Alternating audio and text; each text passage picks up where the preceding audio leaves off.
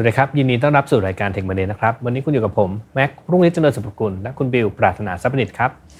ย้ายขึ้น cloud แล้วจะดูแลเรื่องความปลอดภัยยังไง ใช้ cloud ก็หลาย vendor แล้วจะยังมีเรื่อง Security ของทีม dev มาให้ปวดหัวอีก วันนี้คุณธนาทิพย์บุญยากิตา Solution Consultant จากบริษัท MFEC และคุณคมเดชบุญแท้ที่ปรึกษาด้านความปลอดภัยจากบริษัท Palo Alto Networks จะมาเล่าให้ฟังค่ะว่า CNAP Cloud Native Application Protection Platform คืออะไร และจะช่วยให้เรา implement security ได้ง่ายขึ้นจริงไหม ติดตามได้ในตอนนี้ค่ะ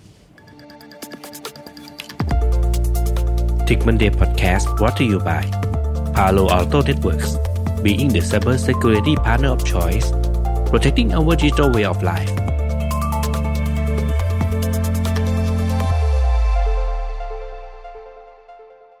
สวัสดีค่ะ คุณท็อปคุณอาร์ตยินดีต้อนรับสู่รายการ Tech Monday ค่ะ เดี๋ยวเราจะเริ่มต้นในทั้งสองท่านเนี่ยแนะนำตัวให้ท่านผู้ฟังได้รู้จักก่อนเริ่มต้นที่คุณท็อปเลยค่ะ ครับ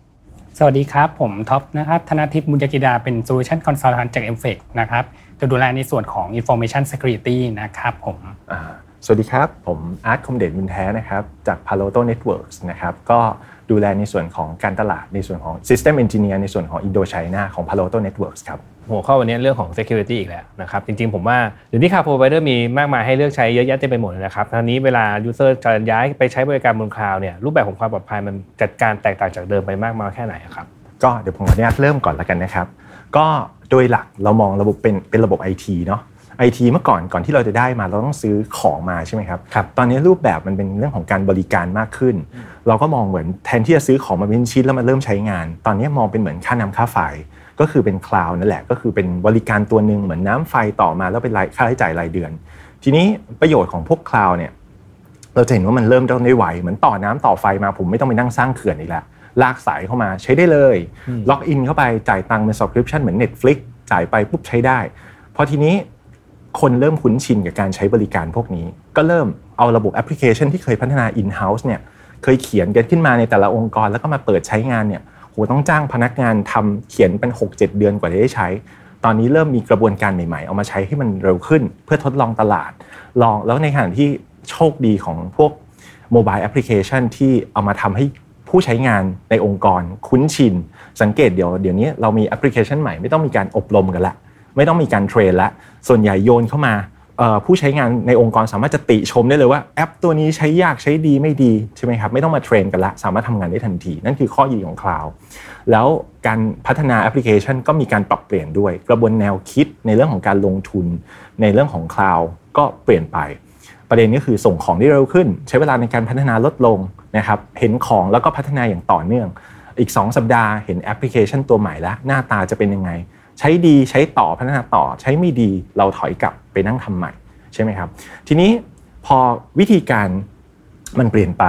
ใน Cyber Security แน่นอน มันไม่มีอะไรที่มันมีแต่ข้อดี มันก็จะมีแบบอะไรที่มันไปไวเกินไป มันอาจจะสะดุดขาตัวเองในเรื่องของ Cyber Security ก็เป็นอีก issue หนึ่งนะครับ เพราะว่า data is a new oil ก็คือมันคือ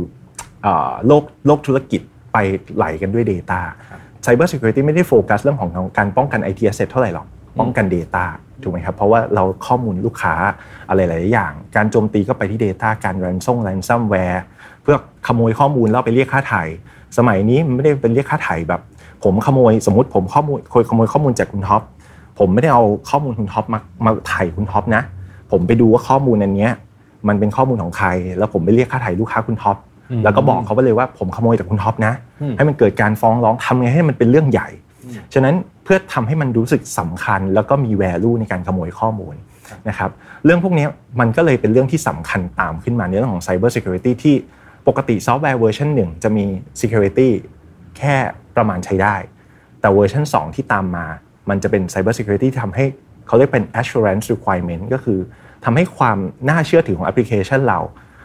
มีมากขึ้น แล้วก็ดึงดูดผู้ใช้งานมากขึ้นในอนาคต จริง ๆ เท่ากับว่าการเปลี่ยนรูปแบบการใช้งานจาก on prem ขึ้นย้ายขึ้นไปบน cloud เนี่ยพี่อาร์ตมองว่าเรื่องของ security มันมีการเปลี่ยนแปลงแน่นอนแน่นอน เพราะว่าสมัยเดิมๆ การที่เราอยู่ที่ on prem ก็คืออยู่ใน data center เรารู้แล้วเหมือนอยู่ในบ้านเราเนาะทุกอย่างมันอยู่ในบ้านเราหมดเรารู้ว่าเอ้ยเราจะวางรั้วยังไง เราจะทำยังไงมีกล้องกี่ตัวอยู่วางตรงจุดไหนที่มันเห็นเห็นความปลอดภัยได้ในทั้งหมดล้อมรั้วอย่างไรให้ดีใส่ล็อกแบบไหน แต่พอไปที่คลาวด์เหมือนเราเอาซอร์สเราไปเช่าคอนโด เราจะรู้ได้ยังไงว่ามันยังของที่เราไปวางมันยังคงปลอดภัยในขณะที่ยังให้บริการได้ตามปกติ แล้วแถมมันมันเป็นการเช่าแทนที่จะไปซื้อแหละ ทุกอย่างมันเร็วไปหมดเลย แล้วสุดท้ายมันจะกลับมาเชื่อมต่อกับของที่อยู่ในบ้านเราเดิมๆแล้วก็ค่อยๆทยอยว่ามัน work นี่เรายกของไปเสริมไปเรื่อยๆ ฉะนั้นกระบวนการแนวคิดการดูแลมันเป็นเหมือนจาก centralize มันเป็น decentralize ละมัน distribute ออกไปมันกระจายออกไปนะครับฉะนั้นวิธีการบริหารจัดการมันแตกต่างไปนะครับ ถ้างั้นถามในมุมคุณท็อปบ้างค่ะ เวลาคุยเรื่องคลาวด์คนมักจะผูกเรื่องทีม Dev DevOps อะไรพวกเนี้ยเข้ามารวมด้วยทำไมเรื่องของ Dev มันจนถึงจะถึงจะต้องผูกกับพวกบริการคลาวด์เหรอคะอ่าต้องบอกอย่างนี้ครับว่าอย่างที่พี่อาร์ตเกริ่นไปแล้ว ตอนนี้เราเห็นว่าโลกของการอ่า transformation นะครับแอปพลิเคชันเนี่ยกลายเป็น keyword กลายเป็น key point ของการทำธุรกิจ เพราะถ้าเกิดทุกวันนี้เราไม่แข่งขันปุ๊บ แต่ละเจ้าครับเขาก็จะไม่ทัน เพราะคู่แข่งก็จะออกแอปพลิเคชันออก service เพื่ออะไรครับเพื่อจะสร้างฐานลูกค้าหรือทำธุรกิจให้มันต่อไปได้ครับคราวนี้พอมีแอปพลิเคชันเยอะขึ้นใช่ไหมครับเราขยับไปบนคลาวด์ทุกอย่าง develop เร็วมาก แต่อย่าลืมครับแอปพลิเคชันเนี่ยเปรียบเสมือนเป็น attack surface ตัวหนึ่งเหมือนกัน เพราะฉะนั้นคนที่ไม่หวังดีครับแฮกเกอร์หรือใครก็แล้วแต่เนี่ยจะพยายามเจาะข้อมูลผ่านทางแอปพลิเคชัน เพื่ออะไรครับตามที่พี่อาร์ตบอกคือเพื่อให้ได้ Data เอาเอาไปใช้ นะครับเอาไปขู่อีกทีถูกต้องเอาไปขู่ถูกต้องเลยครับ เพราะฉะนั้นเนี่ยสิ่งที่เป็นชื่อเสียงนะครับแล้วก็อ่าเป็นตัวแทนของบริษัทแล้วกันครับไม่ว่าจะเป็นสตาร์ทอัพทำเรื่องของแอป หรือเป็นบริษัทใหญ่ๆที่ใช้อ่าไปใช้ระบบอยู่บนคลาวด์นะครับถามว่าแอปคือตัวชื่อเสียงของเขาเลย ถ้าเกิดลองนึกภาพนะครับอยู่ดีๆบอกทำบิวโดนแฮกกันมาปุ๊บชื่อเสียงต้องไม่ดีละหึลูกค้าจะกล้าใช้เหรอนี่แอปโดนแฮกอีกแล้วข้อมูลฉันรั่วไหล อ่ายกตัวอย่างมีหลายหลายเคสนะครับในเดียอะไรอย่างเงี้ยเป็นต้นแล้วก็รู้ๆกันใช่ไหมครับเพราะฉะนั้นตัวเนี้ยครับมันก็เลยไปกลายเป็นว่าจะทำยังไงให้ security เนี่ยมาอยู่ในกระบวนการนะครับหรือ culture ของ DevOps ให้ได้มากที่สุดครับซึ่งก็จะว่าทาง Tech Monday ก็จะจะมีเทปเรื่อง DevSecOps ไปก่อนหน้านี้ ก็จะเป็นการสอดคล้องกันเรื่องของการการทำ shift left หรือ shift to the left ครับมาถึงหัวข้อวันนี้บ้างครับคือหัวข้อที่ว่า Cloud Native Application Protection Platform เนี่ยหรือ CNAP เนี่ยจริง ๆ แล้วมันคืออะไรครับ แล้วมันครอบคลุมเกี่ยวกับเรื่องของความปลอดภัยด้านไหนบ้างครับอ่า เป็นคำถามที่ดีมากชื่อออกจะยาวๆนิดนึงนะครับ CNAP บางคนบอกให้ชื่อมันมันยาวจังนะครับต้องบอกอย่างนี้ก่อนครับว่าช่วงที่คลาวเกิดใหม่ๆครับเราเราจะมีเรียกว่า Cyber Security Solution แยกเฉพาะส่วน อย่างว่าแยกเฉพาะส่วนอาจจะมีเรื่องของ Cloud Compliance เพื่อมาดูเรื่องของความปลอดภัยบนคลาวมีเรื่องของ Container Security นะครับแล้วก็อนาคตอาจจะมีเรื่องของการจัดการพวก Identity ต่างๆ จนไปถึงเรื่องของการทำพวก Code Security อย่างเงี้ยนะครับคราวนี้ไอ้ CNAP เกิดจากอะไรนะครับ เกิดจาก definition ของทาง Gartner เขาบอกว่าไหนๆเราเราต้องทำ Cloud Native Application อยู่แล้วทำไมเราไม่ทำแพลตฟอร์มที่มัน protect ทั้งระบบล่ะอ่าเพราะฉะนั้นเราไม่ได้ protect แค่คำว่า Cloud แต่ protect ทั้ง workload protect ทั้ง identity protect ทั้งเรื่องของการพัฒนาซอฟต์แวร์นะครับแล้วก็เรื่องของ CI/CD security ด้วยครับ อันเนี้ยคืออ่าเขาเรียกว่า key point หลักของ CNAPP ก็คือ integrate one platform แล้วก็ cover ทุกอย่าง ครับอืมเดี๋ยวเดี๋ยวขอย้ำอีกทีหนึ่งในใต้ CNAP เนี่ยมันจะมีคำจำกัดความหรือหัวข้อย่อยเยอะไปหมดเลย มันจะมีหัวข้อเรื่องอะไรบ้างนะคะมีครับ CSPM ครับอ่าหัวข้อย่อยๆของ CNAP ก็จะมีตัวแรกนะครับ ก็คือ CSPM นะครับ Cloud Security Posture Management หรือบางคนอาจจะเคยได้ยินหรือคุ้นชื่อกับคำว่า Cloud Compliance อันนี้ตัวที่ 1 คือดูภาพรวมของ Cloud นะครับ ตัวที่2ครับก็คือ Cloud Workload Protection Platform หรือ CWP หรือบางคนได้ยินชื่อคุณเคยก็คือ Container Security อันนี้ก็จะดูในเรื่อง Workload ของ Container นะครับเรื่องความปลอดภัยบน Container จากนั้นก็จะมีตัวของ Cloud Infrastructure อ่า Entitlement entitlement นะครับ Management management หรือค่ะ CIEM นะครับก็ดูเรื่องพวก identity ต่างๆ แล้วก็มีเรื่องของ CI/CD security นะครับและสุดท้ายคือ cloud code security ก็จะกึ่งๆ ไปทาง application security testing ดูเรื่องความปลอดภัยของการ พัฒนาแอปพลิเคชันครับโอเคค่ะ เมื่อกี้เมื่อกี้เรามี 5 เรื่องนะ เดี๋ยวบิวขออนุญาตเก็บ 5 หัวข้อนั้นไว้ก่อน แต่บิวขอเริ่มต้นด้วยคำถามคลาสสิกของลูกค้าด้าน Cyber Security เขาบอกว่าเอาของย้ายขึ้นคลาวด์แล้ว เราก็เอา firewall ที่เป็นเหมือนอุปกรณ์หน้าบ้านอะไปตั้งไว้เป็น gateway หน้าบ้าน อันนั้นเท่ากับมี Cloud Security แล้ว เท่านั้นมันเพียงพอจริงๆไหมคะพี่อาร์ตเพียงพอที่จะเริ่ม ผมใช้คำนี้ก่อนอ๋อเพียงพอที่จะเริ่ม แน่นอนครับเหมือนยกตัวอย่างเราเหมือนตะกี้ผมยกตัวอย่างคอนโดเนาะเราย้ายบ้านจากบ้านไปเช่าคอนโด เราก็ต้องเริ่มจากใส่กลอนประตูก่อน basic ที่สุด สิ่งที่เราคุ้นชินหลักๆ เลยคือมองแบบต้นจนจบ เราไม่ได้มองถ้าถ้าตอบคำถามบิวมันถึงได้บอกว่ามันพอที่จะเริ่ม เริ่มจากจุดที่เราคุ้นชิน เอาจุดที่เราสามารถจะตรวจได้ก็คือเอาเหมือนกลอนประตู ไปขวางหน้าบ้านก่อนอันอันนี้อันที่หนึ่งนะครับ แล้วก็ เริ่มอาจจะมีเริ่มจากบางที่ผมเห็นลูกค้าบางที่ก็เริ่มเอาแอนตี้ไวรัสที่เคยใช้กันอยู่นี่แหละเอาไปติดตั้งบนนู้นด้วย ก็เป็นจุดที่จะเริ่มเป็น network กับ Endpoint เป็นจุดที่เริ่มที่สตาร์ทนะครับแต่หลังจากนั้นตามที่คุณท็อปบอกในส่วนของถ้ามองให้มัน end to end หลักการคือผมอยากให้มองอย่างนี้เหมือนที่คุณท็อปพูดมุมหนึ่งก็คือเรื่องเกี่ยวกับเขาเรียกว่าเป็น CICD จริง ๆ แล้วหลักการการพัฒนาเนี่ยแอปพลิเคชัน ผมอยากให้มองถึงเหมือนสายพันธุ์ผลิตรถยนต์ มันตั้งแต่ต้นน่ะ ต้นน้ำตั้งแต่เริ่มขึ้นโครงจนออกมาเป็นรถเป็นกู๊ดเนี่ยมันเหมือนเป็นสายพานเนาะอันนั้นน่ะคือสิ่งที่เรียกว่า CICD Continuous Integration Continuous Delivery ค่อยๆ ทยอยผลิตมา IT ก็เป็นแบบนั้นเหมือนกันทำทุกอย่างให้มันเป็นสายพานเพื่อควบคุมการผลิตตั้งแต่ต้นจนจบให้ได้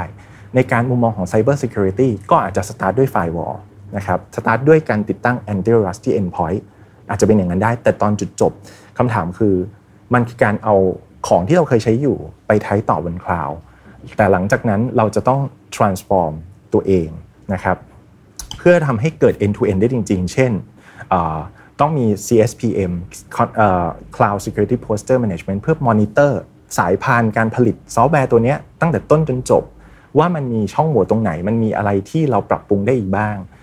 ตัว Cloud Workload Security เพื่อมาแทน Antivirus Traditional เดิม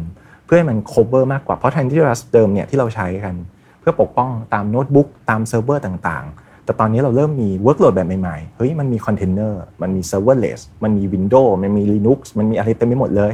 เราจะเห็นมันเป็นผืนเดียวได้ยังไงนะครับแล้วเราจะเริ่มมี cloud account อีกอสมมุติเราทำทุกอย่างดีหมดเลย cloud account ก็คือเวลาเราล็อกออนเข้าไปตรง public cloud เนี่ยมันต้องใช้ user password เราดูแลมันยังไง เรารู้ได้ไงว่าตอนนี้ user password มันถูกขโมยไปแล้ว นะครับเหมือนเราทำรายการ เรารู้ได้ไงว่า password user password YouTube เรายังอยู่ เราไม่ถูกแฮ็กไป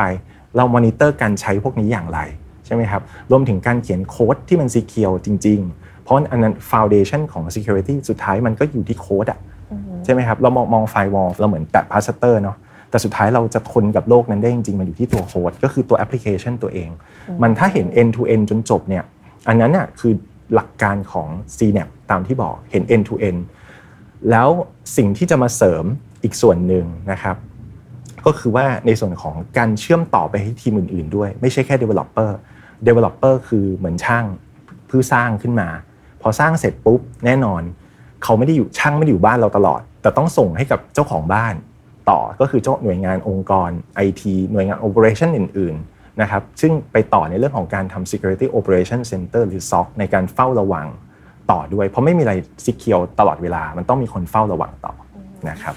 สรุปคำตอบง่ายๆ ก็คือจริงๆ เรามี firewall ก็ดีแหละ ก็ถือว่าเป็นพื้นฐานแต่ว่าถ้าในมุมของความครอบคลุมอืมยังไม่ครอบคลุม เพราะฉะนั้นได้มี concept CNAPP ขึ้นมาเหมือนเป็นไอเดีย ให้คนรู้สึกว่าถ้าจะเริ่มต้น implement ควรจะมีอะไรบ้างเป็นอย่างน้อย ถูกต้องอะประมาณนี้อะถ้างั้นเรามาเจาะทีละหัวข้อ เมื่อกี้เมื่อกี้พี่พี่ครับอาร์ตพูดถึงตัวแรกเลยครับไอ้อืมตัวตัว Cloud Security Posture Management หรือครับผม CSPM เนี่ยครับครับผมเอ่อเหมือนพี่พี่อาร์ตเปรียบเทียบเหมือนเป็นสายพาน สักอครัย่างครับเมื่อกี้ครับมันจริง ๆ มันคืออะไรนะครับ จริง ๆ มันคือผมผมมองให้ให้มองเรื่องของสายพานการผลิต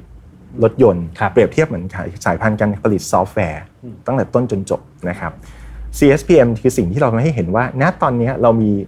ซอฟต์แวร์กี่ตัว ฟังก์ชันกี่ function module กี่โมดูลที่วิ่งผ่าน ในแต่ละ stage ในแต่ละทีมส่งของมาไปเรื่อยๆ เรามอนิเตอร์ว่าอะตอนนี้เรามี IT asset อะไรบ้าง Cloud asset อะไรบ้าง คลาวตัวไหนเราใช้ฟังก์ชันอะไรของพวกเอ่อพวก Cloud Provider บ้างนะครับ แล้วการเปิดปิดฟังก์ชันมันมันเป็นอย่างที่มันควรจะเป็นไหม หรือสิ่งที่เขาเรียกคอนฟิกผิดหรือเปล่า ภาษาบ้านๆก็คือ ให้น้องคนหนึงไปทำน้องเขาก็ทำให้ใช้ได้กับทำให้ดีอะมันไม่เหมือนกันอยู่แล้วถูกไหมครับทำให้ใช้ได้มันก็อาจจะแบบอ๋ออยากให้คนเข้าห้องบ้านสะดวก ไม่ล็อกประตู แต่ในความเป็นจริงเราควรจะล็อก แล้วก็เปิดให้เฉพาะคนที่ ควรจะเข้าได้เข้าได้ เรามีมันตัว CSPM คือตัวในการตรวจสอบเหมือนเหมือนแค่ compliance tools นะครับถ้าในมองในมุม corporate ก็คือ มันไม่ใช่การตรวจเพื่อให้เห็นเฉยๆ มันเห็นเพื่อที่เราจะไปทำ action อย่างอื่นต่อไปในการป้องกัน รวมถึงการทำพวก report ในเรื่องเกี่ยวกับ compliance เช่นเอ่อลูกค้าที่เป็น finance ที่เป็นเอ่ออาจจะเป็น banking เขาก็ต้องมีเรื่องของมาตรฐานที่เขาต้องต้องต้องต้องทำยังไงให้มั่นใจว่าข้อมูลลูกค้ายังปลอดภัยอยู่ตลอดเวลา ตรงส่วนนั้นที่เขาต้องมอนิเตอร์แล้วก็รัน report ออกมาเพื่อให้เห็นว่าทุกๆ วินาทีข้อมูลลูกค้าที่เขาไป deploy บนคลาวด์มันยังคงปลอดภัยอยู่เสมอนะครับแอบแอบถามนอกเรื่องนิดนึงอยากอืมรู้ว่าในแต่ละ cloud provider ที่เป็นชื่อดังๆอะอืมปกติเขาจะมีโมดูลที่ทำเรื่อง CSPM อยู่แล้วด้วยหรือเปล่าคะแน่นอนคือเขาจะมีอยู่แล้วแต่ว่าทำให้ได้กับทำให้ดีทำให้ง่ายไม่เหมือนกัน แน่นอนครับมันเหมือนกับว่าเออของทุกอย่างอาจจะต้องใช้พลังใช้เวลาอยากอยากได้ report หนึ่งตัว ของ tools ที่แบบเราเรียกเป็น native tools เนาะ cloud native tools ก็คือเขา bundle มาให้แล้วนะครับมีค่าใช้จ่ายหรือไม่มีมันเรื่องหนึ่ง แต่แน่นอนมันมันจะต้องใช้พลังในการทำเช่น อาจจะใช้เวลา 3 วันในการมานั่งทำหนึ่ง report Open Source Tool อาจจะใช้เวลาลดลงมาหน่อยเหลือ1วัน แต่ถ้าเกิดเป็นพวก Commercial Tool อาจจะใช้เวลาแบบ 5 นาทีเสร็จ key ของมันคือเรื่องของการทุกอย่างมันอยู่ที่เรา balance นะครับเจ้าของกิจการจะต้อง balance แล้วว่า อยากจะเอาเวลาไปโฟกัสในเรื่องของการปั้นไอ้ของพวกนี้ หรือโฟกัสในแอปพลิเคชันของตัวเองให้มันดีขึ้นขอถามนิดนึงครับ ในครับมุมมองของ dev developer นิดหนึ่งคือถ้าเกิดใช้คลาวด์อย่างสมมติถ้าใช้ AWS เนี่ยอืมเราเข้าไปปุ๊บอะกระบวนการจัดการความปลอดภัยอันดับแรกเลย คือคือทำ IAM ครับจัดการสิทธิ์ในการเข้าถึงครับเสร็จปุ๊บผมเราพอเราไปใช้แอปพลิเคชันใดอืมๆแต่ละแอปพลิเคชันมันก็จะมีการจัดการไม่เหมือนกันหรือเปิด port นู่นทำนู่นทำนี่อะไรเงี้ยครับผมเอ่อ CSPM มันไปอยู่ตรงส่วนไหนของ ของการเอ่อ CSPM มันจะไปอยู่ตั้งแต่ 1 Cloud Asset ครับเราจะรู้ว่าเรามีเครื่องอยู่กี่เครื่องอืมที่เราใช้กับแอปพลิเคชันตัวนี้ครันี้บอันที่ 2 มันจะไปเช็ค config ที่เราบอกว่าเราเปิด port นั้นเปิด port นี้ แล้วมันก็จะอ่าน config ออกมา แล้วก็บอกว่าบอกมาแฉเราบอกว่า อ๋อ ตอนเนี้ยพี่เปิดในสิ่งที่ควรจะทำหรือไม่ควรจะทำมากไปหรือน้อยไป เปิดผิดหรือเปล่าอย่างนี้เป็นต้นอ๋อนะครับแชร์เรานั่นเองโอเคแต่ว่าเรื่อง security เราไม่ได้จบแค่ CSPM CSPM เป็นเหมือนแบบหนึ่ง ตัวต้นเรื่องแล้วกันอะครับแค่ผมเพิ่ม visibility เช็ค compliance นะคะ ถัดมาหัวข้อที่ 2 ที่เมื่อกี้เราพูดกันก็คือ CWPP Cloud Workload Protection Platform ตัวนี้คืออะไรคะคุณท็อปครับอ่าถ้าแปลตรงตัวเลยครับก็เนื่องจาก workload นะครับเราอยู่ได้หลายที่อยู่บน host นะครับหรือเป็น container platform เป็น PaaS นะครับที่บน Public Cloud เขาให้มาครับคำถามยอดฮิตคือ แล้วเราจะรู้ได้ไงว่าแพลตฟอร์มที่รันรันอยู่เนี่ย ปลอดภัยไหมนะครับหรือแม้กระทั่งตัวคอนเทนเนอร์ข้างในครับ pod ข้างในเล็กๆเนี่ยที่มันรันกันอยู่เนี่ยมันมีช่องโหว่อะไรบ้างนะครับเพราะฉะนั้นตัว CWP เนี่ยเกิดมาเพื่อ protect นะ workload พวกนี้ทั้งหมดเลยเพิ่ม visibility ให้เราเห็นว่าคอนเทนเนอร์เราเนี่ยรันอยู่ตรงไหนบ้าง มีอะไรเชื่อมโยงกันบ้างนะครับ จากนั้นถึง link up ไปเรื่องของพวก vulnerability ช่องโหว่ว่าจะจัดการยังไงดี นะครับแล้วสุดท้ายจะไปจบที่เรื่องของการทำพวก compliance นะครับเพราะในแง่ของคอนเทนเนอร์จริงๆ ก็มี compliance มีเรื่องของ benchmarking เหมือนกันครับ ซึ่งตัว CWPP ตรงนี้จะมาช่วยตอบโจทย์ทั้งเรื่องอันดับแรกคือเรียกว่า build นะครับคือมาดูตั้งแต่ตอน build เลยตอนสร้างคอนเทนเนอร์ว่า dev สร้างยังไง จะไปดักตรงนั้นเลยไหม หรือบางที่บอกว่าไม่ build ยังไม่ต้องหรอก เดี๋ยวไปขัดงานขัดการทำงานของ dev พอนกเดี๋ยวเดี๋ยวช้าไม่เป็นไรเดี๋ยวเราไปที่ ship ship ก็คืออะไรครับ ก่อนที่คอนเทนเนอร์จะถูก deploy ครับ เราจะทำตัวหนึ่งเขาเรียกว่า golden image คือเตรียมพร้อมที่จะ deploy นะครับเราสามารถตรวจ golden image ก่อนไป deploy ได้ หรือบางทีบอกว่าเฮ้ยผมรันแอปไปแล้วอะผมมี service รันไปอยู่ข้างหน้าแล้วทำไงดีการตัว CWPP ก็สามารถตรวจ runtime ได้ด้วย ก็คือไอ้รันรันอยู่ตรงเนี้ยปลอดภัยไหมปลอดภัยในที่นี้คือไม่มองแค่ช่องโหว่นะครับเขาสามารถจะดูเรื่องของ behavior analytics ได้ด้วยยกตัวอย่างนะครับคอนเทนเนอร์ตัวเนี้ยเราเกิดมาเพื่อ service รับเงินอย่างเดียว รับหน้าบ้านแบบเออเป็นเรื่องของ payment อย่างเดียว วันหนึ่งปุ๊บอยู่ดีไอ้คอนเทนเนอร์กรุ๊ปเนี้ย service เนี้ยมันดันมันทำเรื่องอื่น เช่น จะพยายาม access ข้อมูลบางอย่าง ซึ่งมันไม่ถูกต้องเลย ไอ้ tool ตัวเนี้ยหรือ CDPP ฟังก์ชันตรงเนี้ยจะเตือนเราขึ้นมาครับเราก็จะรู้ว่าเฮ้ยมันดูแปลกๆนะควรจะหยุดการทำงานก่อน แล้วก็กลับไปแก้ไขนะครับเพื่อลดความเสี่ยงแล้วก็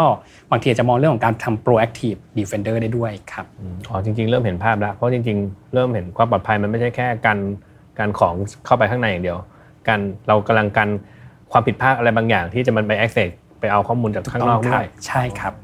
ครับ จริงๆ มันมีเริ่มตั้งแต่แบบเช็คพวก vulnerability หรือช่องโหว่ลองยกตัวอย่างได้ไหมคะว่ามันเห็นลึกถึงขั้นไหนบ้างอะไรเงี้ยค่ะอ่าต้องมองอย่างนี้ครับว่าเรามองเวลาเราสร้างคอนเทนเนอร์ครับคอนเทนเนอร์หนึ่งก้อนเนี่ยมันคือ OS ก่อน OS แบบเล็กมากๆนะครับแล้วจากนั้นทีม developer เขาจะสร้างเขาเรียกว่า layer ชั้นที่ 1 ใส่ service อะไรบ้างอืมใส่แอป ใส่ binary ใส่ lib ไล่ไปทีละชั้นทีละชั้นนะครับซึ่งตัว CWPP อะครับหรือ Container Security เนี่ยมันตรวจทุก layer แล้วมันจะชี้พอยเลยว่าเฮ้ยมีปัญหาที่ layer ที่ 3 อ่าเขามามาดูแปลกๆนะดูไม่อ่า secure หรือไม่ตอบโจทย์ compliance หรือไปมาถึง command ที่อ่า layer ที่5เนี่ยครับดันมารันด้วย root ซึ่งดูแบบอืมไม่ค่อยถูกต้องนะครับเพราะเราดีไซน์ให้อ่า app owner เป็นคนรันสิไม่ใช่ root อย่างเงี้ยเป็นต้นครับ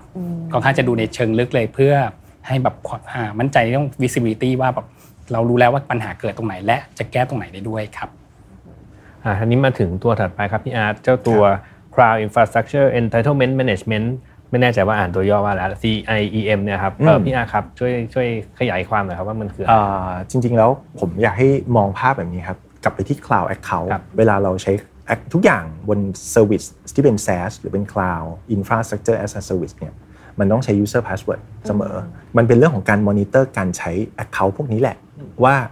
ณตอนเนี้ยมันมันเกี่ยวกับเรื่องของการเฝ้าระวังว่าเอ้ย account พวกเนี้ยสมมติ user ผมใช่ไหมครับ เคยล็อกอินเข้าไป ตามสถิติแล้วเราก็แค่ deploy app deploy app ก็คือสมมติเราตั้งเซิร์ฟเวอร์เปลี่ยน config อะไรต่างๆเนี่ยผมทำแค่เดือนละครั้งอยู่ดีเปลี่ยนทุกวันเลย แล้วอยู่ดีผมแบบขยายเคยทำครั้งหนึ่งเพิ่มเครื่องหนึ่งเครื่องเพื่อมารันแอปพลิเคชันอะไรบางอย่าง อยู่ดีผมขยายเป็นร้อยเครื่องคำถามคือ ผมทำโดยสิทธิ์ผมด้วยนะฉะนั้นมันต้องมีตัวหนึ่งมาคอยมอนิเตอร์พฤติกรรมการใช้งาน Cloud Account พวกนี้นะครับเพื่อให้ดูว่าณตอนเนี้ย เราถูกขโมยไปแล้วหรือยัง เพราะส่วนใหญ่บางทีเขามาทำอะไรบางอย่างเนาะแล้วก็ขโมย user password เราไป แล้วเอาไปทำอะไรบางอย่างเพื่อเช่น gen เซิร์ฟเวอร์ขึ้นมาระยะเวลาสั้นๆ 5 นาที แล้วมานั่งขุดพวกบิตคอยน์บล็อกเชนขุด crypto miner ขุดไปปุ๊บ แล้วก็ปิด เราก็ไม่รู้ว่าอยู่ดีบิลโผล่ขึ้นมานะครับอย่างนี้เป็นต้น อันนี้เป็นเรื่องของการวิเคราะห์พฤติกรรมการใช้ Cloud Account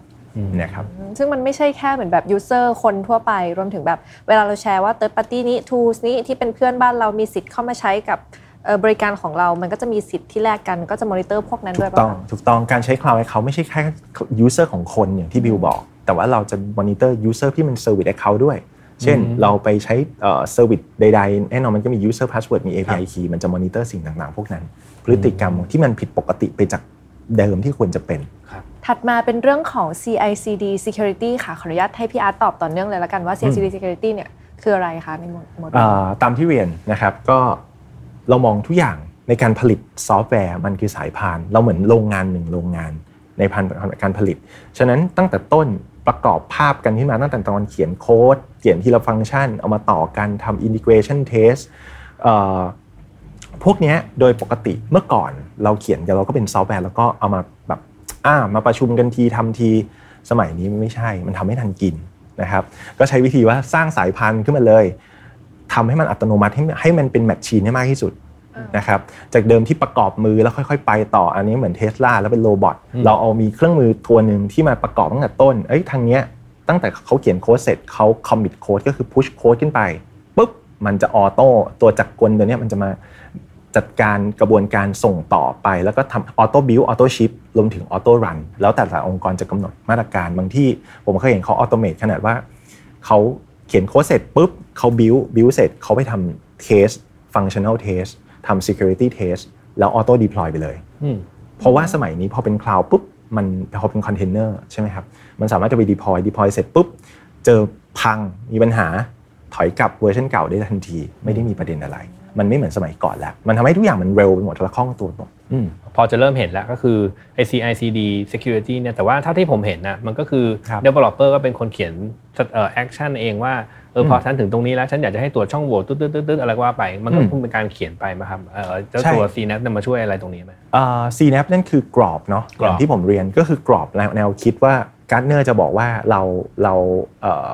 เครื่องไม้เครื่องมือที่เราใช้อะเราทำครบตามที่ CNAP บอกหรือเปล่าโอเคแล้วหลังจากนั้นอืมไอตัว implementation มันจะเป็นพวก CI/CD และที่เอามาเอามา implement จริง เพื่อเอามาใช้งานจริงให้มันเกิดครับผลประโยชน์ขึ้นมาจริง ๆ นะครับตอนที่อธิบายถึงเรื่องเจ้า CNAP ประกอบอะไรด้วยสุดท้ายแล้วมันคือ Cloud Code Security เนะครับ Cloud Code Security นี่คืออะไรครับเดี๋ยวขอให้คุณตอบอะยินดีช่วยบรรยายครับ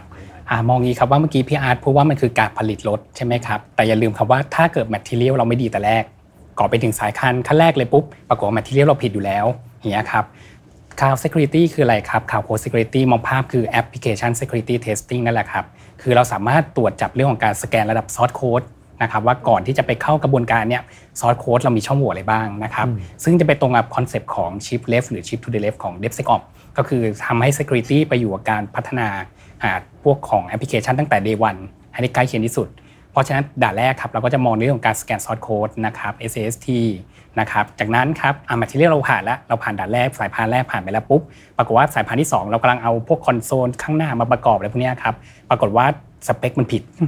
อ่าพวกอ่าตรงนี้ผมหมายถึงพวก Open Source Library เพราะว่าแอปพลิเคชันหนึ่งตัวครับ จริงๆเราเกิดจากการ component ประกอบระหว่าง Source Code Proprietary Code บวกกับ Open Source lib บางทีช่องโหว่ไม่อยู่ที่ source code ครับเราไปเขียนภาษาที่อาจจะเป็น low-code no-code หรือว่าเราเขียนมาสเกลดีมากเลย ไม่มีปัญหาเรื่องช่องโหว่ตรงนี้เลย แต่ปรากฏว่าช่องโหว่ไปอยู่ที่ lib ครับกลายเป็นว่า lib เนี่ยเขากลายเป็นช่องโหว่ที่แฮกเกอร์หรือคนไม่หวังดีโจมตีเข้ามาอีก ยกตัวอย่างอย่างที่ที่ก็ Log4j อะไรพวกนี้ครับที่เราได้ยินชื่อกันบ่อยๆอย่างเงี้ยครับเพราะฉะนั้นขั้นตอนที่ 2 เราก็สามารถจะเพิ่มความปลอดภัยในเรื่องของการสแกนพวก libหรือว่าไปแบบตรวจเฟืองมาตรฐานคอนโซลและให้สเปคของมาถูกหรือเปล่าก่อนจะไปผลิตขั้นตอนต่อไป 3 4 5 ไปเรื่อยๆ นะครับแล้วก็จริงๆ ในโลกของคลาวด์ครับหรือว่า CNAPP จริงเรามีเรื่องของการทำ Infra as a Code นะครับอันนี้จะเป็นคอนเซปที่หลายคนอาจจะชอบในเรื่องของ Operation บอกว่าไม่ต้องมานั่งคลิก UI แล้วบอกเฮ้ยถ้าผลิตแบบต้องทำ landing zone ที่เยอะๆอย่างเงี้ยครับให้แบบเฮ้ยแอดมินมานั่งคลิกไม่ไหวหรอก เขาก็จะเปลี่ยนมุมมองนิดนึงก็คือโอเคงั้นโลกใหม่คือบอกงั้นเอา infra เป็นโค้ดเลย สร้างเลยว่าอยากได้กี่เครื่องอยากได้กี่อะไรปุ๊บเขียนเป็นโค้ดแล้วก็ไปรัน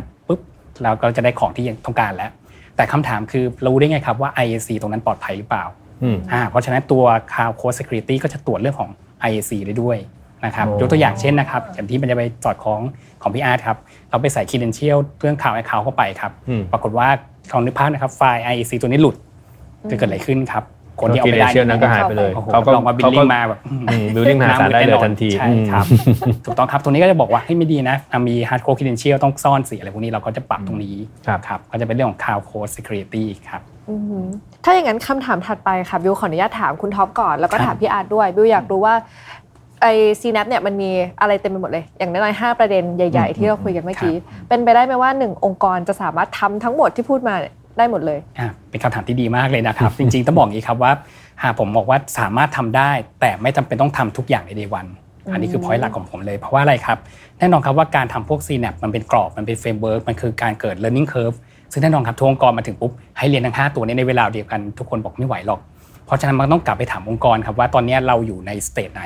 to be as is เอาง่ายๆเลยครับว่าตอนนี้แอปเราอยู่ในระดับเฮ้ยเรามีแอปคอนเทนเนอร์เรามีแอปไรลันเยอะแยะไปหมดแล้วอ่า เราจะเริ่มเติมพวกอ่า CWPP ไหมนะครับแล้วค่อยมาเติมเรื่องของตัว Cloud Post Security หรือเปล่า หรือว่าถ้าเกิดเราแบบอยู่ในช่วงแบบเริ่มต้นเลยยังไม่แบบยังไม่เป็นรูปเป็นร่าง แต่มีแผนมีรถแมพหรือว่ามีความคิดอยู่แล้วว่าจะทำแอป หรือจะ transform แอป เป็นเรื่องของของอ่าระดับ micro service หรือ container บางที CDVP อาจจะยังไม่เริ่มก่อน แต่อาจจะไปเริ่ม Cloud Post Security ก่อน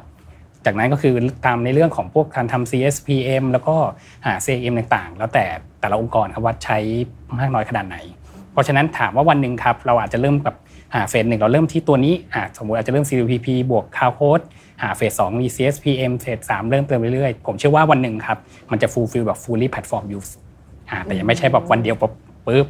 ทุกอย่างขึ้นมาหมดครับก็ดูเหมือนว่าพอพอ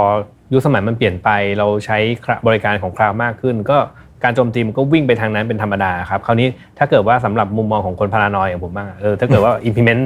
CNAPP ไปจนเสร็จเรียบร้อยแล้วเราคิดว่า implement เสร็จแล้วเออแต่ยังไม่มั่นใจว่าเอ้ยตกลงมัน take care พอหรือยังมันมีอะไรที่มันจะต้องมองเพิ่มเติมเพิ่มขึ้นจากนี้ได้ไหมครับอะได้ครับก็เดี๋ยวผมผมขอเสริมทางท็อปนะครับ ก็จริง ๆ โดยหลักอะครับ นอกจากสิ่งที่คุณท็อปบอกหลัก ๆ เลยคือ การทำให้ secure มันก็ถ้าเปรียบเทียบเป็นคน มันก็คือการทำให้เราแข็งแรงขึ้นครับตายยากขึ้น นะครับ มันเป็น journeyแล้วสิ่งที่ต้องปรับก็คือพฤติกรรมแล้วก็ mindset ก่อนอืมถูกไหมครับเหมือนที่ท็อปบอกว่าเราต้องไปดูว่าเราอ่อนแอตรงไหนอะไรยังไงใช่ไหมครับ แล้วเราก็เริ่มจากจุดที่ทำแล้วเห็นผลที่สุด แล้วต้อง convince developer ด้วย เพราะอย่าลืมว่า developer security อยู่ในมือเขาแล้วแหละที่เราพูดกันมาเยอะแยะมากมาย พอ security อยู่ในมือเขาปุ๊บโกของ developer คือส่งส่งของให้ทันเวลา นั่นคือทำให้ได้ครับ ใช่ไหมครับแต่การทำให้ดีแน่นอนมันต้องใช้เวลาที่มากขึ้นเป็นเรื่องปกติ ฉะนั้นหลักการก็คือต้องมันเป็นเจอร์นี่อยู่แล้วนะครับว่าเราจะต้องแบบค่อยๆ เติมสิ่งที่เขาขาดเข้าไป แล้วทำให้เขาส่งงาน total แล้วอะต้องทำให้เขาส่งงานที่มีคุณภาพได้มากขึ้น ทีนี้ในส่วนที่ที่ทางคุณแม็กถามมาว่า แล้วเราจะมีอะไรที่มา complement ทำให้เขาเรารู้ได้ยังไงว่าตอนนี้มันดีขึ้นดีขึ้นดีขึ้น แน่นอนในทุกๆ journey เราต้องมี checkpoint มี milestone มีเหมือน check and balance เนาะคือเราเขาพัฒนาไปเรื่อยๆแน่นอนมันก็ต้องไปถึงจุดๆหนึ่งเราต้องบอกก่อนว่าให้ได้คิดตั้งแต่ต้นว่าเขาพัฒนามาถึงจุดนี้แล้ว เช่น เขาบอกทำ cloud code security สมมุตินะครับเอาตัวนี้มาทำก่อน แปลว่าโค้ดที่เขียนเนี่ยเราจะส่งขยะขึ้นไป deploy อะน้อยลงถูกไหมครับ เราก็ต้องมีตัวในการตรวจนี่คือ checkmark แล้วจนมั่นใจว่าอ๋อทีม Dev ก็ทำงานต่อได้ performance ไม่ drop นะเพ ราะสุดท้ายเราเขาพัฒเปลี่ยนมาทุกอย่างเพื่อทำให้ส่งของได้เร็วขึ้น ได้เงินมากขึ้น ธุรกิจได้เงินมากขึ้นใช่ไหมครับลูกค้าชอบ แล้วเราก็ตรวจมามาตรวจมัน พอตรวจปุ๊บสถิติต่างๆ มันดีขึ้นจริง ๆ ไปต่อ ในเรื่องของเอาไปดู runtime ต่อไปต่อแล้วก็มี checkpoint มาคอยคอยบอกเขาในแต่ละจุดมันคือ journey ที่จะบอกว่าเหมือนเราไปตรวจสุขภาพครับ เราเล่น weight เราคาดหวังว่าแขนกล้าม muscle มันจะดีขึ้น ก็ส่องกระจกดูแล้วกันถ้ามันดีขึ้น ไปเล่นกล้ามท้องต่อซิกแพคต่อ อย่างนี้เป็นต้น คือมันมีเครื่องไม้เครื่องมืออย่างอื่นนะครับที่จะมาช่วยเสริมในเรื่องของตัว report dashboard ต่างๆ มันจะมี commercial tool open source tool รวมถึง cloud service provider tools ที่จะมาช่วยตรงนี้ให้อยู่แล้ว เพียงแต่ว่าอย่างที่เรียนมันขึ้นอยู่กับแน่นอนทุกอย่างมันแลกมาด้วยเวลาของยิ่งถูก ไม่มีทางที่ของถูก แล้วมันจะแบบลดเวลาเราได้เยอะมากขนาดนั้นอืมต้องอยู่ที่เราโฟกัสแล้วก็ balanceซ์นะครับก็อยู่ที่เราเลือกด้วยว่าถูกต้เราองจะ ทุกทุก stage มันไม่เท่ากัน ใช่ครับ แต่ละองค์กรก็ไม่เหมือนกันใช่ใช่ไหมครับอืมถามเพิ่มนิดนึงว่าในครับกรณีที่แบบว่าเราทำ CNAPP เรียบร้อยแล้วนะคะมี tools ที่มาช่วยเรื่อง CNAPP ละกันอืมนะคะเอ่อยังมี security ด้านอื่น ๆ ที่เราต่อต่อยอดเพิ่มเติมจากเรื่องของ cloud security ได้อีกไหมเช่นแบบเรื่องทำ SOC หรือทำอะไรอะไรมันจำเป็นบ้างคะครับ ก็อย่างที่เรียน นะครับเหมือน developer สร้างบ้านให้เราหนึ่งหนึ่งอันนะครับสร้าง build ห้องตกแต่งภายในให้เรียบร้อยก็เหมือนกับการพัฒนาแอปพลิเคชันหนึ่งโปรเจกต์แล้วส่งมอบให้เรา ให้กับองค์กรเอาไปดูแลต่อเพื่อเอาไปใช้งานถูกไหมครับแน่นอนหลังจากหลังนั้นจะมีเอ่อ operation teams ที่จะมารับรับส่งมอบงานต่อ แล้วก็ดูแลมันต่อไปเพื่อให้มันใช้ได้อย่างที่คาดหวังนะครับ scale ได้ไม่มีปัญหาเรื่อง security ไม่นำพามาซึ่งปัญหาอะไรต่อเนื่องตามมารวมถึง maintain compliance ความน่าเชื่อถือขององค์กรต่อไปด้วย ฉะนั้นการเออนอกจากการทำของที่มีคุณภาพ โดยใช้หลักการ C เอา framework แล้วก็ tools มาประกบ เพื่อให้ได้ของที่ดีแล้ว เราจะต้องมาเชื่อมต่อกับกระบวนการ การทำเรื่องของ security operation center นะครับในการ monitor ไม่ว่าจะเป็นในมุมของ performance การให้บริการรวมถึงเรื่องของ security monitoring แล้วก็การตรวจสอบว่าแอปพลิเคชันที่เคย secure แล้วแบบสุดยอดณวันที่เขาส่งมอบเราอะผ่านไปอีกหนึ่งเดือนมันยังคงดีอยู่ไหม แล้วถ้าไม่ดีกระบวนการหลังจากนั้นจะต้องเป็นอย่างไรในการแจ้งเพื่อให้เขา fix ช่องโหว่นี้ เพราะช่องโหว่มันเกิดได้ทุกวินาทีถูกไหมครับครับ ไม่มีใครสามารถการันตีได้ว่าที่ส่งของมาเมื่อเมื่ออาทิตย์ที่แล้ว วันนี้มันยังคง secure อยู่ มีแต่เรื่องของการเฝ้าระวังแล้วก็ monitor เขาเรียกว่าเป็นถ้า DevOps ก็คือ feedback คนมอนิเตอร์แล้วก็ต้อง feedback กลับไปให้เร็วว่าปัญหามันคืออะไร แล้วก็ fix มัน เพื่อให้ไม่แบบ สร้างลูปนี้ให้มันเร็วขึ้น โดยเอาพวก CI/CD automation ต่างๆ มาช่วยนะครับเพื่อให้ทำงานได้ง่ายขึ้น โดยโดยเฉพาะอย่างยิ่งนี่ improvement มันเกิดขึ้นได้ตลอดเวลาด้วย วันที่ถูกต้องเขาส่งมาอาจจะปลอดภัยแหละแต่พอ improvement ใส่เข้าไปแป๊บอืมใช่ใช้เบรกอะไรบางอย่างแหละถูกต้องเราจะต้องรู้อาจ feedback จะให้เร็โค้วดขึ้นพัง อันนั้นคือเรื่องของ functional ครับแล้วก็จะมีเรื่องของ assurance ก็คือดีอยู่แล้วแล้ว functional ก็ยังดีอยู่ แต่ว่ามันไม่ซีเคียวอีกแล้วอะอืมโดนเจาะเหมือนที่ทางท็อปบอกว่าเอ้ยมันซัดลิบเราอะ เขียนแอปซะดีเลย แต่ลิบอ๋อ open source ใช่นี้โดนซัดอืมมาเขาก็ไปซัดลิบนั้น แล้วก็อืมได้กลายเป็นทะลุถึงเราด้วย อย่างนี้เป็นต้นนะครับ เรียกว่าวันนี้นี่ CNAP เต็มเปี่ยมเลยอืมใช่มีตัวย่อใช่ CNAP มีตัวย่อ มีหัวข้อที่เรียกว่าครอบคลุมหมดแล้วของ CNAP นะครับ ก็คิดว่าก่อนจากกันเนี่ยมีอะไรอยากจะฝากให้ท่านผู้ฟังไหมครับเดี๋ยวเริ่มต้นจากคุณท็อปก่อนนะครับ โอเคครับก็สิ่งที่ท็อปอยากฝากนี้แล้วกันนะครับอยากให้มองว่าตอนนี้โลกเราเปลี่ยนแปลง เรามีการพัฒนาแอปพลิเคชันอะไรต่างๆเนี้ยอยากให้มองว่า Security ก็เป็นเรื่องที่สำคัญและเป็นหน้าที่ของทุกคน ก็คือไม่ใช่หน้าที่ของทีม Security อย่างเดียว ทีม Dev ทีม Operation สามารถเข้ามาช่วยเติมเต็ม ช่วยการ Integrate อ่าตามเรื่องของ Security ให้อะไรครับให้ตัวแอปพลิเคชันที่เปรียบเสมือนเป็นตัวแทนขององค์กรเนี่ยมันสามารถจะ deliver value ไปถึงลูกค้าได้นะครับแล้วก็มีเรื่องของความปลอดภัยเป็นชื่อเสียงให้กับแต่ละแอปอ่าองค์กรนั้นๆนะครับครับ ก็ในส่วนของอที่เหลือเสริมทางคุณท็อปก็คือว่ามองเป็น end to end นะครับทุกอย่างเรามองตั้งแต่เราเขียนโค้ดจนเอาไปใช้บนคลาวด์นะครับให้เห็นภาพว่าเอ้ยแอปพลิเคชันเราอะในทุกๆ stage มันยังคง secure อยู่เสมอนะครับแล้วก็เอ่อเพื่อลดปัญหาที่จะหลังจากที่แอปไปรันแล้วมันแก้แล้วมันวุ่นวาย เสีย reputation เสีย resource เสียอะไรเยอะแยะมากมาย นอกจากนั้นมองเผื่อไปอีก ตามเรื่องของกระบวนการในเรื่องของการ identify เมื่อไหร่ที่แอปเกิดปัญหา ถูก compromise ถูกเจาะถูกโค้งถูกแฮ็กเราจะรู้ได้ยังไงว่าแอปเราถูกแฮ็กนะครับรวมถึงแล้วกระบวนการ response ต่อกับมันด้วย ก็คือมองให้ครบลูกเพื่อที่จะ feedback กลับไป ให้แก้ปัญหานั้นให้เร็วที่สุด อันนี้คือคีย์ที่จะอยากฝากไว้ครับครับ ค่ะก็ จริงๆสำหรับแฟนๆ Tech Monday เนี่ยบิวจัดตอนที่เกี่ยวข้องกับ Cloud Security มาก็เยอะ DevOps DevSecOps ก็เยอะวันนี้ตามสัญญาเอาวิชา CNAP มากางให้ทุกคนแล้วนะคะ ก็หวังว่าคลิปนี้จะช่วยให้หลายๆ ท่านมีความเข้าใจเกี่ยวข้องกับเรื่องของ Cloud Security มากขึ้นเต็มทั้งสูตรของ CNAP เลยค่ะ ก็ยังไงวันนี้ขอบคุณคุณท็อปและคุณอาร์ตมาก ๆ ขอบคุณมากค่ะ ขอบคุณครัขอบคุณครับและขอบคุณท่านที่ติดตามค่ะ จนกว่าจะพบกันใหม่ สวัสดีค่ะครับครับครับ Tick Monday Podcast brought to you by Palo Alto Networks being the cybersecurity partner of choice protecting our digital way of life